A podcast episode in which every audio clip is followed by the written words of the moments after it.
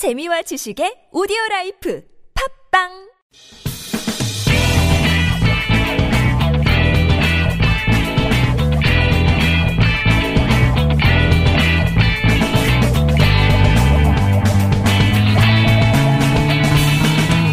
김어준의 뉴스 공장.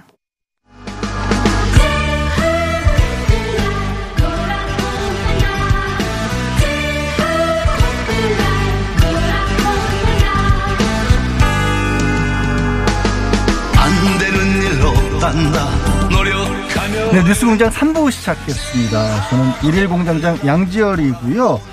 어, 김호중 공장장은 사실 수요일에 어, 자가격리가 끝났어요. 끝났지만 고기를 더 먹다 오고 싶은 건지는 모르겠으나 어, 좀 쉬다가 월요일에 돌아오겠다고 합니다. 많은 분들이 찾고 계신데요. 예, 양해해 주셨으면 고맙겠습니다. 자, 3부 시작할 텐데요. 해뜰날 클럽. 아, 이거 굉장히 시끄러운 클럽인데, 오늘 다섯 분을, 네 분을 스튜디오에 사실 모셨습니다. 저도 아까 일부에 말씀드렸다시피 어제까지 자가격리였기 때문에 웬만해서는 이 스튜디오에 사람들 직접 모시고 싶지 않았거든요. 근데 이 네 분은 이번 주에 모두 코로나19 검사를 받으시고 함께 가신 분들입니다. 함께 모이셨는데요. 일단 김한규 더불어민주당 법률대변인 나오셨습니다. 안녕하세요. 네, 어제 음성 판정받은 김한규입니다. 예, 저는 그저께 받았군요. 자, 김윤 국민의당 서울시당 위원장 나오셨고요. 국민 여러분 안녕하십니까? 김윤입니다. 예, 박창진 정의당 당원 나오셨습니다. 새해 복 많이 받으십시오. 네. 박찬진입니다. 자가격리 끝난 지 얼마 안 되셨죠. 김성애 열린민주당 대변인도 나오셨습니다. 예, 자가격리 마치고 무사히 복귀했습니다. 김성혜입니다. 네. 그리고 김재섭 국민의힘 비상대책위원부는 어, 개인적인 사정으로 전화 연결로 함께 할 텐데요. 전화 연결돼 계신가요? 안녕하세요.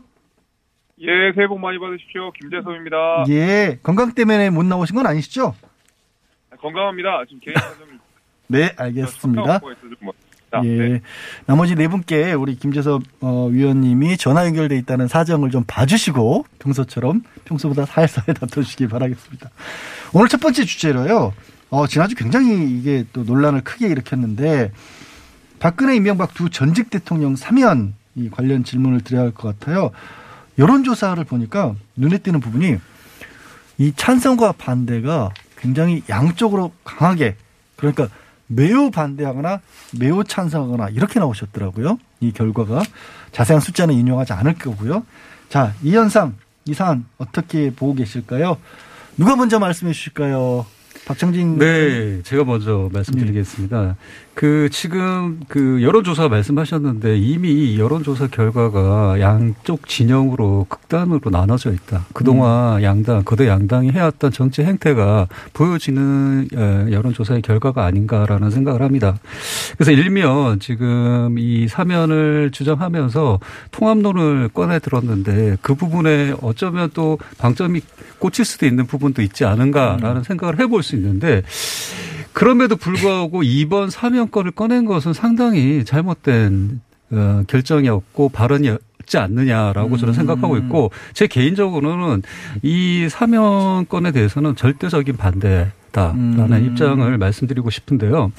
자 전제적으로 말씀드리자면 이번 정권이 어떻게 탄생됐느냐. 태생을 돌이켜 보자면 촛불 혁명이라는 시민들의 자발적인 민주주의, 직접 민주주의에 의해서 탄생했다라고 할 수 있습니다.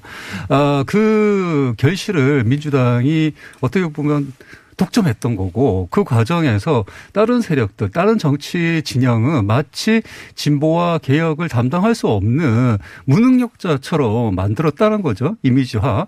그래서 그런 브랜드를 가지고 브랜드 이미지를 통해서 아, 이번에 뭐 총선이라든지 대선에서 그렇게 아, 압도적인 승리를 거뒀었는데 이제 와서는 그 주체 세력이었던 국민이 통합의 대상이다. 너네들이 분열돼 있으니까 우리가 우리의 힘으로 너네들을 통합시키겠다라는 음. 쪼로 들리는 어쩌, 어떻게 보면 이렇게 주 주와 부의 역할이 그러니까 바뀐 듯한 얘기를 꺼내더라도 이게 민주당에서 나올 얘기는 아니었다라는 그런 말씀이신. 것 예, 같은데 국민들의 여론이 먼저 음. 나왔다 그러면 모르겠지만 지금의 상황은 정말 이게 무슨 목적으로 했는지라고 의심을 할 수밖에 없는 음. 자 상황. 그러면 민주당 얘기는 제일 먼저 내일 나중에 들어가겠습니다. 그 김윤 위원장님 그러면 어떻게 생각하세요? 예. 요 사면권 관련해서는 좀 두 가지 측면으로 나눠볼 수가 있을 것 같습니다. 좀 더 근본적인 측면하고 현실적인 측면하고 근본적인 측면을 먼저 말씀드리면 지금 현행 헌법은 1987년에 제정된 거 아닙니까? 그래서 많은 분들이 헌법 개정의 필요성을 얘기할 때 제왕적 대통령제에 가까운 요 부분을 조금 그렇게 먼저 개정해야 된다라는 어떤 말씀들을 많이 하시는데 저는 전적으로 동의하고요. 그 중에서도 저는 대통령의 자의적이고 독단적인 사명권을 보장하고 있는 요 부분이 가장 먼저 바뀌어야 된다. 음. 그래서 저는 근본적으로 대통령의 어떤 임의적인 이런 행사를 근원적으로 좀 국민 주권 시대에 맞게 할 수 있는 그런 국민에게 돌려주는 이 원칙이 다시 한번 국민적으로 확인될 필요가 있다. 이게 제가 좀 근본적인 문제 제기고요. 네. 그다음에 좀 더 현실적인 측면에서 얘기하면은 사면권을 가지고 대통령이 장난을 하면 안 됩니다. 지금 그러니까 건 명목상으로는. 이낙연 대표가 1월 1일 날 그것도 음. 새 벽두에 국민들한테 많은 희망을 줘야 될 때 사실은 제가 볼 때는 뭐 명백히 그 이낙연 대표님의 어떤 그 성향이나 스타일을 봤을 때도 그렇고 청와대와 암묵적이든 뭐 직접적이든 그런 의논 없이 하겠 그 얘기를 했다고 보기는 합리적으로 판단하기 어렵고요. 어쨌든 저는 요 대목에서 문 대통령께서 제발 이제는 음. 간복이 좀 그만하시라. 예? 어떻게 자기가 직접 그냥 고유 권한이잖아요. 의향이 있으시면 해버리면 되는 거지. 그리고 어. 직접적인 책임을 져야지 또 지난번에 조국 사태 때는 추미애 시키고 또 윤석열 찍어내길 때는 또 추미애 뒤에 숨고 이번에는 또 이낙연 대표 뒤에 숨어가지고 이런 식의 장난질은 음. 일단 국민들은 김- 더 아, 이상 이제 용납될 수 없는 거다. 표현은 좀 이런 제목을 것 제가, 같습니다만 제가 국민의 이름으로 정말 예, 정중하게 위원장, 좀 말씀드릴게요. 위원장님은 이거를 청와대에서 정치적인 목적으로 띄운 일종의 에드벌룬처럼 보시는 것 같고 사면 가지고 국민들하고 장난하면 안 된다. 네네 네. 알겠습니다. 그럼 네네. 자 민주당 잠시 뒤에 제일 많이 듣겠고요. 김성회 그 대변인 어떻게 예, 전 보세요? 정당 지지 간 갈등이 지금 심한 구조인데 이걸 푸는 게 국민통합 아니겠습니까? 그 NBS 여론조사 보니까 지금 보수 진영에서도 53%가 사면에 공감, 45%가 사면에 반대. 엠브레인 케이스탯 코리아 리서치 한국 리서치가 1월 4일부터 1월 6일까지 자체 조사한 결과인데요. 전체적으로 봐도 공감하지 않음이 58%, 공감함이 38%로 보수 진영 내에서도 나뉘어져 있기 때문에 이건 국민 통합으로 논의할 수 있는 사안이 아니라고 생각을 합니다. 음. 그러면 정작 정치가 가 정말 이낙연 대표가 국민들을 통합하고 싶은 마음에 뭘 던졌다라고 하면 지금 던질 건 그게 아니었죠. 저는 오히려 지금 가장 고통받고 있는 사람들 자영업자들 아닙니까? 예. 자영업자들이 공업 이 영업 제한으로 고통을 받고 있는데 기재부 관료들은 본인들이 이 국간의 주인 행세라고 있는 거 열쇠나 들고 있는 주제에 그러면서 이걸 통제를 못 하고 있는데 일본 예를 좀 잠깐 들어보면요. 일본은 지금 노래방하고 음식점 저녁 8시에 문 닫으라 그러고 하루에 6만 원, 62만 원씩 지원해 주고 있고요. 독일 같은 경우는 지금 작년 들었던 비용에 임대료의 임대료랑 인건비 기준으로 해서 최대 90%까지 지원을 해 주는데 독일도 돈이 없으니까 5천억 유로, 올해 1년 예산 중에 1,800억 유로를 부채를 냈어요. 빚을 냈어요. 이게 240조 원에 해당하는 돈인데 이렇게 해서 지금 운영을 하고 있는데 우리나라만 안 하고 있는 겁니다. 그래서 저는 우리나라는 지금 방역에서 돈을 많이 아꼈거든요. 사실은 외국에서 저렇게 많은 희생자들이 발생할 때 우리나라는 그걸 잘 막아와서 재정도 충분하고 모자란 빚을 내면 되는데 지금 저는 이 자영업 하시는 분들 이거 자영업 하시는 분들 택시 하시는 분들이 지금 미안해 할 일이 아니다. 가족들한테도 미안해 할 일이 아니고요. 이거는 정부가 잘못하는 거고 이 자영업자들이 희생해서 이 생색을 기재부가 내고 있는 거 이거 반드시 저는 깨야 된다고 생각을 하고 딱한 말씀만 더 드리면 김성애 대변인은 일단은 지금 그런 얘기할 때가 아니다. 코로나 그러니까, 그러니까 통합을 논의하려면 통합에 대한 얘기를 하려면 지금 정작 필요한 게 무엇인지에 대해서 얘기를 해야 먼저- 되지 국론이 갈려 있는 사면에 가 있으면 안 된다는 이야기를 드리는 거죠. 예. 저는 진짜 예. 그러면 김재섭 국민의힘 위원장 위원님께서는 어떻게 생각하세요? 예, 저 오늘 김성애 대변인 의견에 전적으로 공감합니다. 음, 제가 왜 이렇게 김성애 대변인 인기 많은지 오늘 뭔가 아주 예. 사실 그 이 김성애 대변인 말씀하신 대로 이제 서구 사회에서 이제 뭐 오스트리아나 캐나다나 독일 같은 경우에는 자영업자들한테 굉장히 높은 지원을 하고 있거든요. 예. 불구하고 사실 지금 자영업자들 뭐 특히 이제 피트니스 업계를 비롯해서 굉장히 어려움을 많이 겪고 있음에도 불구하고 그런 얘기들 쏙 빠지고 저는 연초에 이낙연 대표가 이 사면이라는 카드를 꺼낸 것 자체가 되게 그 적절하지 않았다고 생각을 합니다. 음, 그 사실 그 새해 첫날 저도 그 현충원 방문 행사 때 김종인 대표 그 백브리핑을 할 때 제가 바로 뒤에 서 있으면서 기자들이 질문하는 내용을 들으면서 저도 처음 들었거든요. 예. 그랬는데 뭐 김종인 대표도 이에 대해서 굉장히 처음 들어보니 이러면서 다소 황당하다는 말씀을 딱 하면서 음. 끊었어요. 음. 이게 사면권자가 아닌 사람이 그 이낙연 대표가 사면 카드를 꺼냈다는 것부터 저는 굉장히 정치적인 공수표라는 생각을 합니다. 음. 그 사면이라고 하는 것이 사실 굉장히 고도의 정치 행위이고 자칫 잘못하면은 큰 국민적 반발이나 정치적 분열을 일으킬 수도 있는 사안인데 저희 국민의힘이나 아니면 민주당 내에서도 이렇다 할 어, 구체적 논의도 전혀 없던 상태에서 사면만 덜렁 이야기를 꺼내, 꺼내다 보니까 음. 여기저기서 이제 파열음이 나게 된 거죠. 예, 예, 알겠습니다. 어, 아니, 예. 아직 조금 남았습니다. 그, 사실 저는 이게 그, 네. 저, 이게 청와대의 뜻이 무엇인지가 궁금한데 음. 저는 이거 이낙연 대표가 그 분명히 청와대 호흡이 있었다고 좀 생각을 합니다. 이 부분은 저 예. 김윤 위원하고 또 같은 생각을 하시는 것 좀, 같은데요. 그러니까 저는 그렇게 왜냐면요. 예. 그 이낙연 대표가 기본적으로 이슈를 주도하기보다는 뛰어난 음. 관리 능력을 보여줬던 그 리더였기 때문에 알겠습니다. 예, 그러면요. 예, 예. 여기서 이제 대신 네. 답변을 좀 들어봐야 될 것 같아요. 김한규 법률 대변인으로부터 더불어민주당 대변인으로부터 네 분이 다 맹폭격을 아니, 하셨는데 근데 김한규 위원장이 무슨 답변 받을 처지는 아니고. 아, 그냥 아, 그래도 의견을 가장 얘기하세요. 여기서 설명을 예, 할수 있는 입장을 예, 어느 정도 예, 설명할 수 뭐. 있는 상황이 일반적으로 이제 많이들 이제 대통령하고 교감이 있을 거다라고 얘기를 하시는데요. 어, 제가 알기로는 그렇지 않고요. 그건 이낙연 대표께서 이제 본인이 건의하겠다라고 하신 거고 대통령과 교감이 있거나 청와대의 지시가 있었다라는 거는 전혀 사실과 다르다라고 이제 밝힌 바가 있고요. 그 장담할 수 있나요? 제가 말씀하고 예, 있습니다. 예, 예. 이 대통령에 대해서 장난질이라고 하는 김윤 위원장하고 이 자리에서 얘기를 하는 것 자체가 제가 상당히 지금 불쾌해서 얘기하기가 어려운데 많은 국민들은 그렇게 생각하지 않습니다. 예. 좀 제가 얘기할 때좀 예. 들어주십시오. 네. 예, 지금 대통령에 대해서 간복이라고 하는 것 자체에 대해서도 정말 모욕적입니다. 듣는 제가 너무나 지금 얼굴이 어, 달아올라갖고 얘기하기 어려운데 이제까지 국민들에 대한 간보기를 제일 많이 하시는 분하고 같은 당에 계신 분이 그런 얘기를 하니까 너무나 황당합니다. 어, 기본적으로 저도 사면에 대해서는 개인적으로 이제 방해, 반대를 하고요. 이제 사면이라는 것 자체가 특별 사면회 같은 경우는 이제 모든 국민은 평등하다, 법 앞에 평등하다, 어, 잘못을 저지른 사람은 처벌받아야 된다라는 이런 대원칙에 대한 중대한 예외입니다. 그렇기 때문에 아주 예외적으로 국민들이 전 국민이 동의할 수 있는 수준이 되어야지만 이제 할 수 있는 거라고 생각을 하고요. 어, 그리고 이 사면이라는 거는 국민들의 용서인 거죠. 용서라는 건 잘못한 사람의 사과가 전제돼야 되는 건데 대통령한테 사과를 하라는 게 아닙니다. 여당한테 사과를 하라는 게 아닙니다. 국민에 대한 사과가 있어야 되는데 그런 부분이 전혀 이루어지지 않은 상태에서 사면 논의라는 건 적절하지 않다고 생각하고 이 국민의힘이나 국민의당 같은 경우에 지금 사면의 본질에 대해서 얘기를 지금 안 하고 있어요. 지금 이제까지 문정부의 이번 정부에 대해서 어떤 정책에 대해서 계속 불공정하다, 어, 정의롭지 않다라고 얘기를 하는데 왜 이 건에 대해서는 특정 정치인 어, 전직 대통령에 대한 사면을 하는 게 불공정하다는 얘기를 안 하시는지 모르겠습니다. 그렇다고 하면 이제까지 뭐 정부에 대해서 비판을 하는 게 결국 비판을 위한 비판이었다라는 생각이 계속 드는 거고요.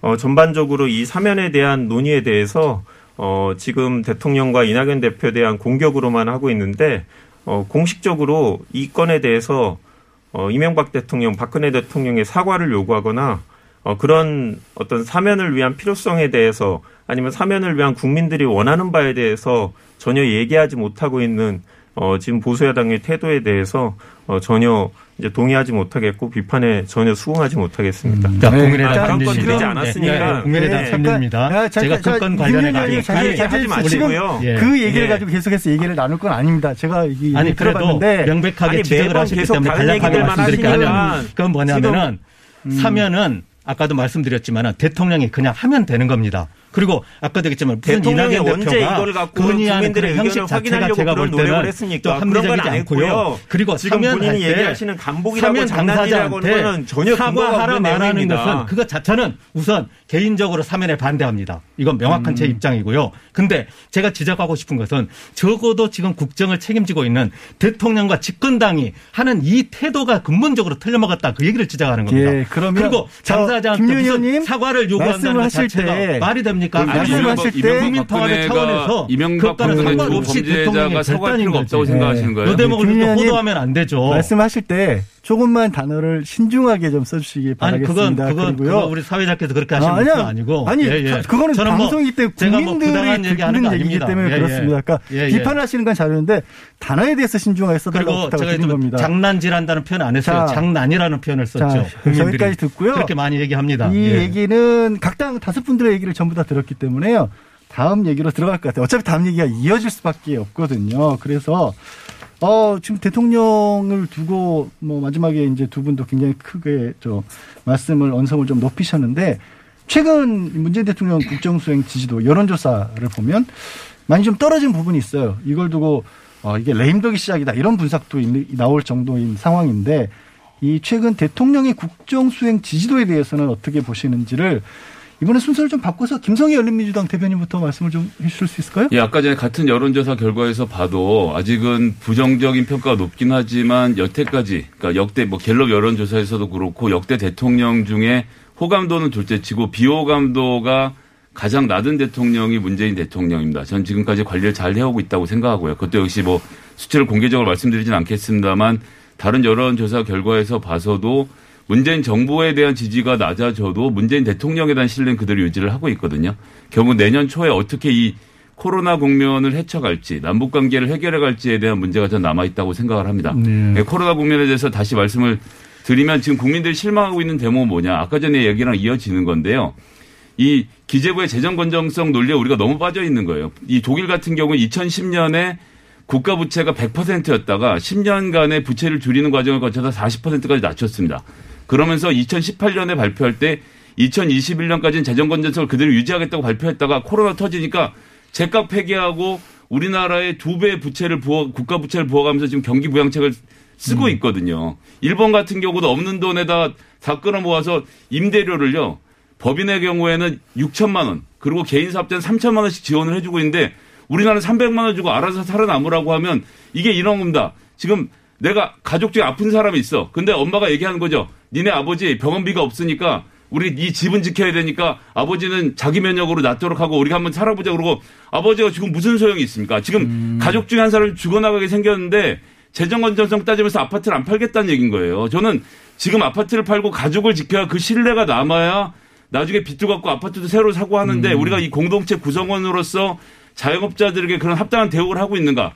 저는 문재인 정부와 민주당에게 묻는 겁니다. 예. 저는 그렇기 때문에 지금은 재정 건전성 논할 때가 아니고 좀 더 파격적으로 지원을 늘려서 이 자영업자들을 살려서 내가 국민의 한 사람이라는 생각이 들게 하지 않으면 큰일 난다. 그리고 예. 더불어서 만약 재정이 모자라다면 우리가 지금 돈 벌고 있고 세금 내는 사람들의 증세도 고려해야 된다고 생각하고요. 이런 과감한 의제들을 던져서 음. 2021년 상반기를 문재인 정부와 민주당이 이끌어 갔으면 좋겠다는 바람을 좀 먼저 음. 코로나로 가장 큰 원인을 짚어주신 건데 그럼 이번에 김재석 국민의힘 의원 말씀을 좀 먼저 들어볼까요?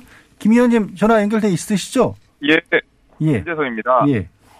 네, 사실 아, 저도 뭐 소위 보수당으로서 그러니까 이 시장의 기능을 기본적으로 믿는 사람인데 지금은 자영업자분들이나 그 우리 국민들 진짜 너무 많이 힘들어하시는 것 같아요. 막 불도산 얘기도 막 나오고 이러는 경우에는 저도 사실 그 대통령께서 과감하게 그 결단을 좀 내리셔서 음. 이, 이 뭔가 이 지금 딱 눈앞에 닥친 경제난을 극복을 해야 되겠다는 생각이 많이 듭니다.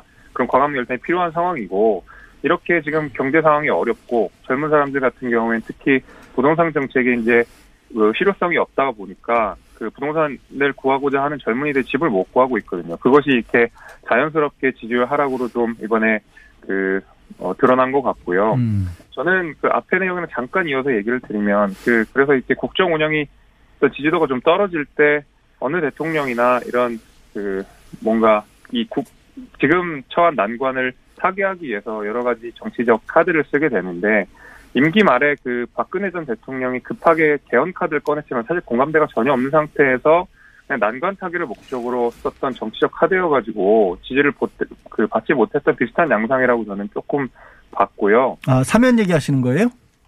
그 아이가 그거랑 이제 연결해서 아 연결해서 예. 거랑 아무튼 이런 지금 경제적으로 어려운 상황에 닥쳐 있는 이 지금 대한민국 상황에서 우리 국민들이 좀 어렵 어렵다, 지금 생활이 너무 어렵다 이런 것들이 지금 부정적인 그 음. 평가로서 이어지지 않았나 저는 그렇게 생각하고 있습니다. 예, 코로 결국 이제 코로나와 또 그로 인한 경제적인 어려움들이 가장 큰 원인으로 두 분이 앞선 두 분이 공통적으로 지적을 해주셨네요. 교, 네, 민-. 민주당에서 먼저 말씀을 드리면요. 이 뼈아픈 지적이죠. 사실 맞는 말씀이고 어, 두 분 말씀 다 일리가 있다라고 생각하고 그렇게 생각하시는 국민들이 많이 있는 게 현재 이제 대통령이나 여당 지지도가 떨어지는데 영향을 미친 건 사실이라고 생각합니다. 어, 지금도 보면 여의도에 있는 민주당 당사에서 매일같이 다른 분들이 찾아오셔서 본인들의 목소리를 내고 가시거든요. 이런 목소리에 대해서 조금 더 귀 기울여서 어, 이제 노력을 해야겠다는 생각은 들고요. 다만 그래도 역대 대통령에 비하면 지금 같은 시기에 문 대통령의 지지율이 가장 높은 것도 사실입니다. 어, 그 부분을 이제 어, 국민들께서 알아주셨으면 좋겠고 다만 여기에 안주하지 않고 예전에 높았던 지지율을 되찾기 위해서 임기 말이라도 끝까지 정상으로 올라간다라는 심정으로 쉬지 않고 노력할 생각이고요. 저는 지금의 여당 지지율, 대통령 지지율의 하락에는 이 기울어진 방송 지형도 영향이 있다고 생각합니다. 이 국민의힘 출신 어 서울시장 후보와 또 야권 서울시장 후보가 이 대토, 어, 서울시장이 당선되면 뉴스공장을 없애겠다. 뭐 TBS에 대한 지원을 어, 중단하겠다라고 얘기했고 국민의힘에서는 TBS 방송 프로그램 진행자들을 고발까지 했습니다. 형사 고발까지 한 상태고 왜 그랬겠습니까? 다른 방송은 이런 얘기를 하지 않는데 다른 방송들은 보수 야권에 유리한 얘기들을 주로 하는데 어, TBS가 그렇게 하지 않기 때문에 이거에 대해서 통제를 하겠다는 얘기인데요. 다른 방송 어, 종편 방송을 보시면 아시겠지만 다섯 명이 나오면 민주당 출신이 한 명입니다. 그리고 민주당 출신이 한 명이 더 있다고 하더라도 더 이상 민주당 출신이라고 말씀할 수 없는 민주당과 다른 얘기를 하시는 분으로 구색 갖추기랍니다. 그런데 이게 가능합니다. 방송법상 편성의 자유는 종편이 갖고 있기 때문에 이거에 대해서 아무런 문제 제기를 하더라도 어 그게 허용되지 않기, 않고 있고 이런 기울어진 운동장에서 어 본인들한테 불리한 얘기를 하는 불편한 얘기를 하는 TBS에 대해서 어 이 목소리를 옥죄려고 하는 이 보수 야당의 태도 어 그걸로 인해서 지금 유지되고 있는 현재 방송계의 그 기울어진 상황 이런 것들도 음, 영향을 부정적인 끼친다. 영향을 미치고 있다고 생각합니다. 예, 위기의 원인에 대해서는 공감을 하지만 한편으로는 또 이 언론 지형에 대해서 여권이지만 여전히 불리한 지형에 대해서도 하나를 짚어주셨습니다. 그럼 김윤 국민의당 의원 예. 말씀하실까요? 예. 문 대통령의 지지율이 하락되는 일단 그 현상에서 좀 객관적으로 한 세 가지 측면을 짚을 수가 있을 것 같은데요. 여론조사 기관마다 차이는 있지만은 명백히 하락 추이했다. 이건 좀 객관적인 것 같고요. 더 뼈아픈 것은 그 질인데요. 그 하락하는 질이 그 두 가지가 있습니다. 하나는 그 상징적이고 어떤 그 실질적인 의미가 있었던 게 문 대통령의 어떤 당선 때 지지율 41%가 확실하게 무너졌다. 이게 이제 좀 중요한 포인트고요. 또 하나는 이제 그 밀도라고 얘기할 수가 있는데 강력하게 현 문 대통령이 잘못하고 있다. 하는 부분이 과반수를 넘어서고 있다는 겁니다. 요 대목에서 저는 일정한 정도 레임덕 현상이 시작됐다라고 이렇게 어느 정도 판단할 수 있는 어떤 합리적 근거가 될 것 같고요. 중요한 것은 왜 이런 일이 벌어졌냐는 거죠. 이렇게 따져보면 이게 한두 개의 무슨 이슈 때문에 벌어진 일이 아니고 오랫동안 축적된 거다. 그 핵심은 민생 문제와 민주의 문제라고 보여집니다. 최초에 기억하시겠지만은 소득주도 성장을 주창했어요. 완벽하게 실패했지 않습니까? 그럼에도 불구하고 아직까지 사과 한마디 없어요, 국민들한테. 요 기간에 성장한 건 뭐냐면 양극화만 더 심화됐어요. 자산을 가진 계층은 부동산으로 엄청나게 많은 지금 이익을 취하고 있고 공무원들 세상만 됐어요. 다수의 국민들은 배제된 겁니다. 이 누적된 결과가 이제 국민들이 더 이상 속지 않겠다. 이렇게 드러나는 거고요. 또 하나가 적어도 민주는 그래도 좀 지킬 줄 알았어요. 근데 국민 여러분 보십시오. 지금 문재인 정부에서 하는 행태는 거의 유사 파시즘 행태에 가깝습니다.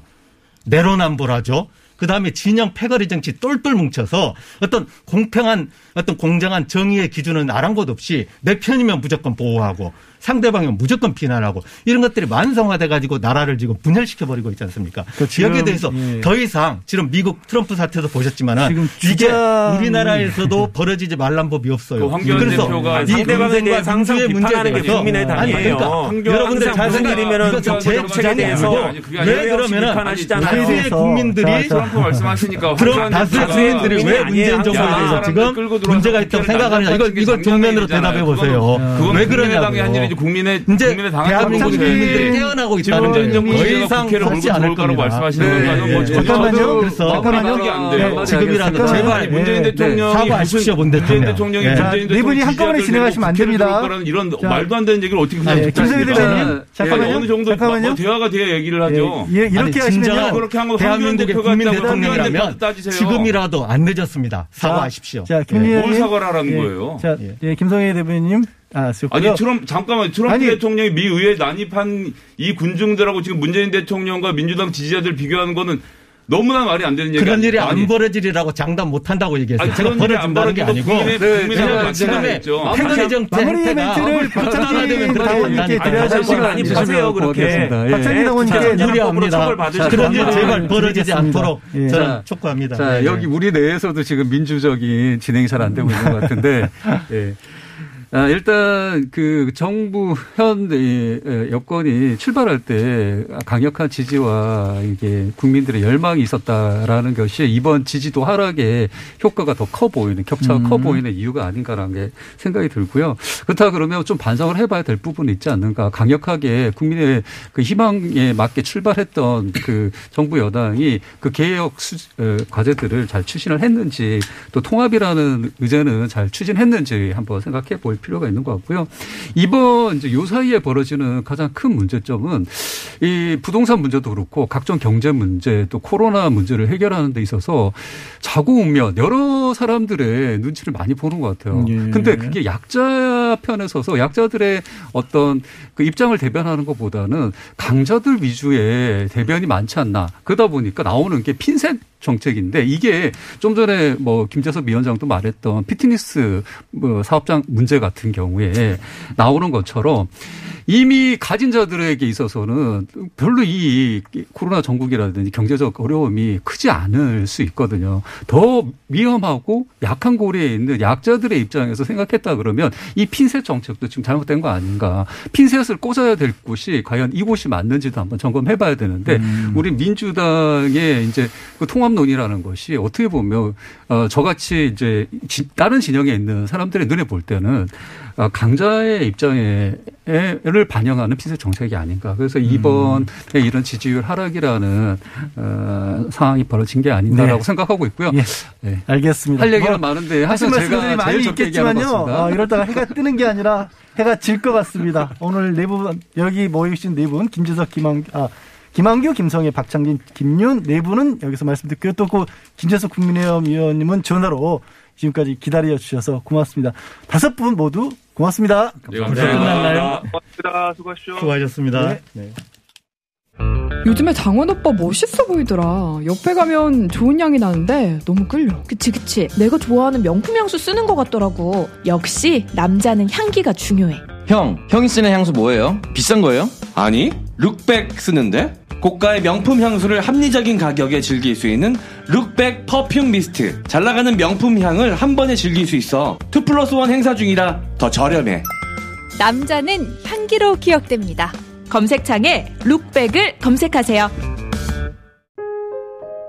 뭔가 그곳을 떠난다는 게 되게 믿기지가 않았거든요. 반평생보다 더 많이 자랐는데 갑자기 떠나게 된다니까 믿기지도 않았고. 여러분의 독립은 몇 살이었나요? 보육원의 아이들은 만 18세가 되면 시설을 나와 홀로 살아가야 합니다. 어른이 되기는 아직 이른 나이. 곁에 아무도 없다면 그것은 자립이 아니라 고립입니다. 18. 홀로 어른이 되어야 하는 아이들을 위해 함께 해주세요. 아름다운 재단은 18 어른의 건강한 자립을 응원합니다. 아름다운 재단 18 어른 캠페인. 김어준의 뉴스 공장.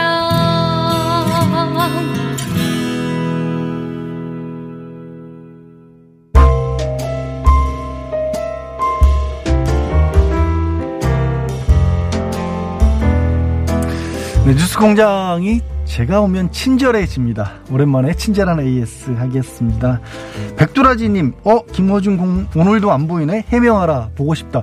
제가 일부에서 계속 해명 드렸습니다. 월요일 날 돌아올 거고요. 수요일 날 자가격리 끝났지만, 아직도 고기를 더 먹고 싶은 모양입니다. 네.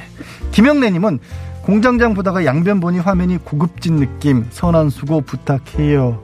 네, 덧붙이지 않겠습니다. 덧붙이지 않을 거고요. 커피타임님이요. 트럼프 결국 극 지지자에 의해 스스로 자폭. 미국도 참 안타깝네. 그러게요. 말씀드린 것처럼 이게 국민들이 어떻게 쌓아 올린 것이든지 간에 무너지는 것도 한순간일 수 있다라는 그런 생각을 하게 만들었습니다. 커피타임 님이요. 공장장이 있으나 없으나 오늘도 평화로운 해뜰날 클럽이라고 얘기를 해주셨는데 아, 저도 어제까지 평화롭게 자가격리하고 있다가 돌아오자마자 해뜰날 클럽에서 정신이 하나도 없었습니다. 네, 지금까지 친절한 에이어스였습니다.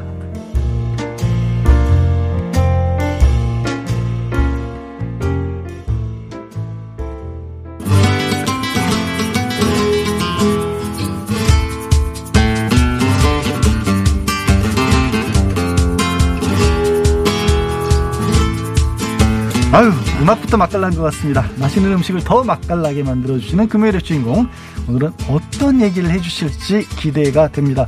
까칠한 미식가, 어, 혀준 황교익 선생님 나오셨습니다. 안녕하세요. 예, 황교익입니다. 예, 예, 예, 기분 밖에서, 좋습니다. 예, 밖에서 예. 되게 소란스럽게 기다리셨는데, 정리를 좀 해주세요. 오늘 어떤 얘기 해주실 건가요? 어, 그, 원래 이렇게 뭐, 뭐, 쥐띠, 소띠 뭐 이렇게 하는 것은 음력으로 하는 건데, 근데 양력으로 이 들어와 있는 신년도 뭐 소해라고 해서 네, 네, 네, 네. 그래서 뭐 방송 나오고 뭐 이래요. 그래서 소 이야기를 하려고 그래요. 음, 그 소가 어 계속해서 어 이렇게 변해 나가는 그러니까 이게 가축이라는 동물이 항상 우리한테 이 늘 같은 모양이 아닐 수도 있겠구나. 음. 아, 하는 것을 소 이야기를 통해서 좀 이야기를 하려고 해요. 같은 모습이 아니다? 네. 어떤 뜻이세요? 그 소는 이제 가축 우리가 이제 인간이 키우는 동물 중에 굉장히 큰 동물, 가장 큰 동물에 네. 속할 거예요. 말도 크긴 하지만은. 근데 이 소는 용도가 아, 물론 뭐 가축 다 용도가 있기 때문에 이제 인간의 옆에 이렇게 둡니다. 그런데 용도가 있어요. 어, 일을 뿌리기 위한 소, 일소라 그래요. 일소, 다음에 고기를 먹기 위한 소, 그러니까 고기소, 다음에 젖을 생산하기 위해서 하는 게 젖소, 이렇게 이 세 개로 나눕니다. 어, 근데 우리나라에 이 한반도에 있었던 소는 일소예요. 그렇죠. 어, 일을 뿌리기 위한 거예요. 전, 전통적인 개념으로서는 황소를 떠올릴 수 있다. 바가는 소. 빡가는 소. 그러니까 우리 땅은 몬순 지역이고 어, 논농사를 해야 되고 이 논농사를 논을 경운하기 위해서는 이제 소가 적합한 음. 거죠. 그러니까 술에 실어서 나르고 뭐 이러기 위해서 적합합니다. 그러니까 유럽 같은 경우에서는 왜 어, 이런 일소가 없냐 그러면 이제 밀농사가 중심이니까 음. 말을 많이 이용을 해요. 그리고 목초지가 넓기 때문에 소는 이제 방목을 해서 어. 고기나 젖을 갖다 얻기에 용이하죠. 그래서 유럽은 어, 젖소와 고기소를 많이 키우고 음, 어, 우리보다는 식용에 더 가까웠던 거죠. 우리는 그렇죠. 농지가 농기기가 없을 없었을 때는 그렇죠. 소가 일을 할 수밖에 없었어요. 맞습니다. 이게 농기계 역할을 한 거죠. 네. 그래서 그 한우 먹는다는 이야기를 음. 이런 식으로 표현하기도 해요. 옛날에 우리 저거 있잖아요. 다 이게 뭐 포크레인 정도로 쓴 거야. 포- 포크레인 먹는 거야. 그러게요. 우리는 사실은 먹는 게 참 좀 안 맞는 상황이었긴 해요. 그렇죠. 그래서 그 소를 갖다 아예 안 먹었던 것은 아니에요. 뭐 예. 죽거나 이러면 먹었겠죠. 저도 짠 기록, 음. 기록도 있고요. 그런데 일소로 이제 계속해서 키워 나갔던 거죠. 근데 이 일소가 어 이제 신분을 이렇게 바꾸기 시작해요. 신분을 바꿔요? 예. 그러니까 일소가 아닌 것처럼 이렇게 고기소로 이렇게 넘어가는 아, 더 이상 우리도 이제 경운기 쓰고 포크레인 쓰고 하니까. 그렇죠. 네. 이제 그 고기소로서 의 가치를 어, 처음 발견한 게 이제 일제강점기 예. 예. 일본인들에게였어요. 어, 성질도 온순하고 음. 어, 논밭도 잘 갈지만은 고기도 괜찮고 음. 비육성도 좋고 가죽도 좋고 그래서 그 고기와 가죽을 얻기 위한 이제 일본은 전쟁 국가, 전쟁을 치러야 되는 음. 국가였기 때문에 그 고기와 가죽이 많이 필요했던 음. 거죠. 그래서 소를 많이 키워요. 적극적으로. 근데 그게 어, 결정적으로 고기소로 이렇게 밖에 나가는 것은 우리의 산업화 과정이라고 예. 보면 돼요. 1960년대 음. 쯤에 이르면 이제 한국 전쟁 끝나고 네. 한 10여 년 지나고 난 다음에 산업화가 본격화되면서 어, 소가 어, 일소로서의 가- 그 기능들은 점점 떨어져 나가고 음. 고기소로 이렇게 밖에 나가요. 그래서 송아지를 키워서 조금 크게 키워서 시장에 내다 파는 음. 예, 이 일들이 만들어지는 게 일단 그 영농의 기계화. 예, 그렇죠. 그래서 이렇게 그 소가 이제 더 이상 논밭을 갈지 않게 되는 음. 일이 이제 많아지고 또 하나가 아, 노동자들이 이제 많이 생기면서 그 고기 먹을 일이 많이 생긴 음. 거죠. 그러면서 이제 어 소를 예. 고기를 먹기 위한 사육을 시작을 해요. 그래서 그러면 예. 소 입장에서는 그게 좋은 건가요? 나쁜 건가요? 일을 안 해도 되는 거는 좋은 것 같기도 하고, 결국 이제 식량으로 변하는 거는 좋지 않은 것 같기도 하고, 어떻게 봐야 되는 거죠? 그 뭐 일소는 뭐 평생 일만 하다가 마지막에 몸도 내주고 간다라는 것 때문에 원래 뭐 이 소와 관련되는 설화들 보면 재미난 게 많아요. 음. 원래 옥황상제 아들이었는데 아, 소가요? 네, 옥황상제 아들이었는데 어, 나쁜 짓을 해가지고 쫓겨나서 인간 아. 세상으로 쫓겨나서 거기에서 평생 일하고 아. 마지막에 님 몸까지 내주고 어, 올라오면 죄를 사해주고 다시 옥황상제 아들로 산다라는 이야기. 강제 노역형에 취해진 거군요. 맞습니다. 예, 그랬는데 예, 그러니까 뭐 별로 이렇게 삶이 그렇게 고달팠다, 뭐 음. 좋지 않았다 이렇게 볼 수도 있겠죠. 그런데 어, 자기 수명만큼은 살았어요. 음. 예. 일은 했지만. 그렇죠. 이게 소가 보통 짧게는 15년, 길게는 30년 정도 살아요. 음. 어, 어, 뭐 그런데 지금 소 중에 자연 수명으로 사는 소는 없죠. 아, 그렇겠네요. 어, 지금 우리가 먹는 소가 보통 한 30개월, 34개월 이 정도 만에 잡거든요. 아, 그러면 너무 짧죠? 상대적으로 자연 수명으로 비교. 그렇죠. 이게 송아지에서 갓 벗어난 상태. 예. 그러니까, 어, 그 어른 소 정도 됐다 싶을 때 그때부터는 이제 많이 먹여봤자 이제 살이 안 찌니까 음. 그때 바로 잡아버리거든요. 그러니까 소 입장에서는 안 좋아진 거네요. 지금 상황은 훨씬 안 좋아진 거죠. 그리고 저 먹는 것도 별로 안 좋아졌어요. 원래 소는 예. 어, 위를 네 개 가지고 있잖아요. 음. 그래서 어, 풀을 먹고 되새김질을 네. 하게끔 이렇게 돼 있는 거죠. 그러니까 원래 풀 먹는 짐승이에요. 음. 그런데 지금 소는 그 특히 한우 같은 경우에는 마블링이 많이 있어야 기름이 많이 섞여야 예, 된다라고. 그래야 그래서. 그게 맛있는 소다 하고 등급 제도가 그렇게 네. 돼 있어요. 이게 굉장히 큰 문제가 있어요. 왜 음. 기름 값을 우리가 지불하면서 먹어야 되는지 이해가 안 되는데 그러니까 마블링을 많이 만들려고 하면 곡물 사료를 먹어야 돼요. 음. 풀 사료 먹여 가지고는 기름이 안 차요. 그러니까 쉽게 말해서 또 샐러드를 먹지 말고 탄수화물이 많은 밥을 먹어야 되는 그런 상황이네요. 맞습니다. 그러니까 네. 소 입장에서는 그게 소화가 안 돼요. 아. 네, 소화 불량이에요. 그래서 간도 뭐 지방간이 생기고 음. 이 비만소로 이렇게 송아지 단계에서 그렇게 자라는 거죠. 그래서 아. 어 먹이도 제대로 자기가 그 음. 먹는 것을 먹지도 못하고 그래도 생애 주기도 짧아졌고 아니, 그 소외해인데 그게 좀, 좀 뭔가 슬퍼지기 시작하는데요, 선생님? 그 이게 있잖아요. 이게 소한테 그렇게 좋은 일들이 음. 그 가축이라는 게 그러니까 애완용으로 우리한테 들어오지 않으면 대부분 다 이런 음. 아. 음, 식으로 굉장히 힘든 삶들을 이렇게 어. 사는 거죠. 그래서 그 엊그제 뉴스에 그 이제 소해니까 그 소의 몸집 몸집이 아주 커졌다라고 하는 보도를 를 봤었어요. 그러니까 1970년대만 하더라도 소 몸무게가 그러니까 한 마리 무게가 한 350kg 예. 어, 정도 나갔는데 한 50년 만에 요즘의 소 무게가 한 700kg 정도 된대요. 아, 두 배라는 거예요? 두 배로 큰 거죠. 음. 그러니까 그 그렇게 큰 소로는 사실 사람이 다루기가 힘들거든요. 700kg 정도 되면. 그래서 350kg 정도는 일소일대의 예. 모양이라고 보면 돼요. 근데 그게 고기소로 써야 아. 되니까 몸집이 이제 점점 점 점 점 커져 가지고 이제 두 배나 몸집이 음. 늘어난 거죠. 제 머릿속에 있는 저만 해도 이제 이제 이 기성세대니까 네. 예전에 그 논밭을 갈고 있었던 누런 소의 그 느낌이 350kg라면 지금의 소들은 제 머릿속에 있는 소와는 완전히 다른 소이네요. 어, 깜짝 놀래요. 어마어마하게 커요.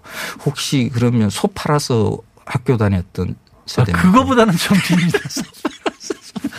예전에 어, 그 선생님 말씀하시니까 그 기억나요. 우골탑이라는 얘기 있었잖아요. 대학들은. 소뼈로 세운 탑이라 그래서. 그래서 그 그러니까 소가 고기소로서의 가치를 확인해 나가는 과정. 요게 이제 1960년대거든요. 음. 예, 60년대에 어 명칭도 바뀌어요. 그러니까 이전에 소는 그냥 우리가 소라 부르든가 아니면 농우라고 불렀어요. 음. 농사 짓는 소니까 농우 이랬는데 60년대 들어오면서 한우라고 이름을 바꿔요. 아, 이름 자체가 아예 그때 바뀌, 한우란 이름 그때 붙여진 거예요? 이 한우라는 말은 어 농사 짓는 것에 대한 가치를 부여한 이름이 아니에요. 그러니까 고기의 가치에 붙인 아, 이름이 한우. 그렇네요, 사실은. 어. 예, 뭐 이름만 그럴듯하게 붙여준 거죠. 아, 소한테 계속 미안해지는데. 예. 이 무렵이 이제 예. 그 우리가 이제 산업화의 시작, 도시화의 시작이죠. 음. 그래서 농촌 지역에서 어 자식은 그 공부시켜 가지고 도시로 보내가요. 음. 공부시키는 그 어.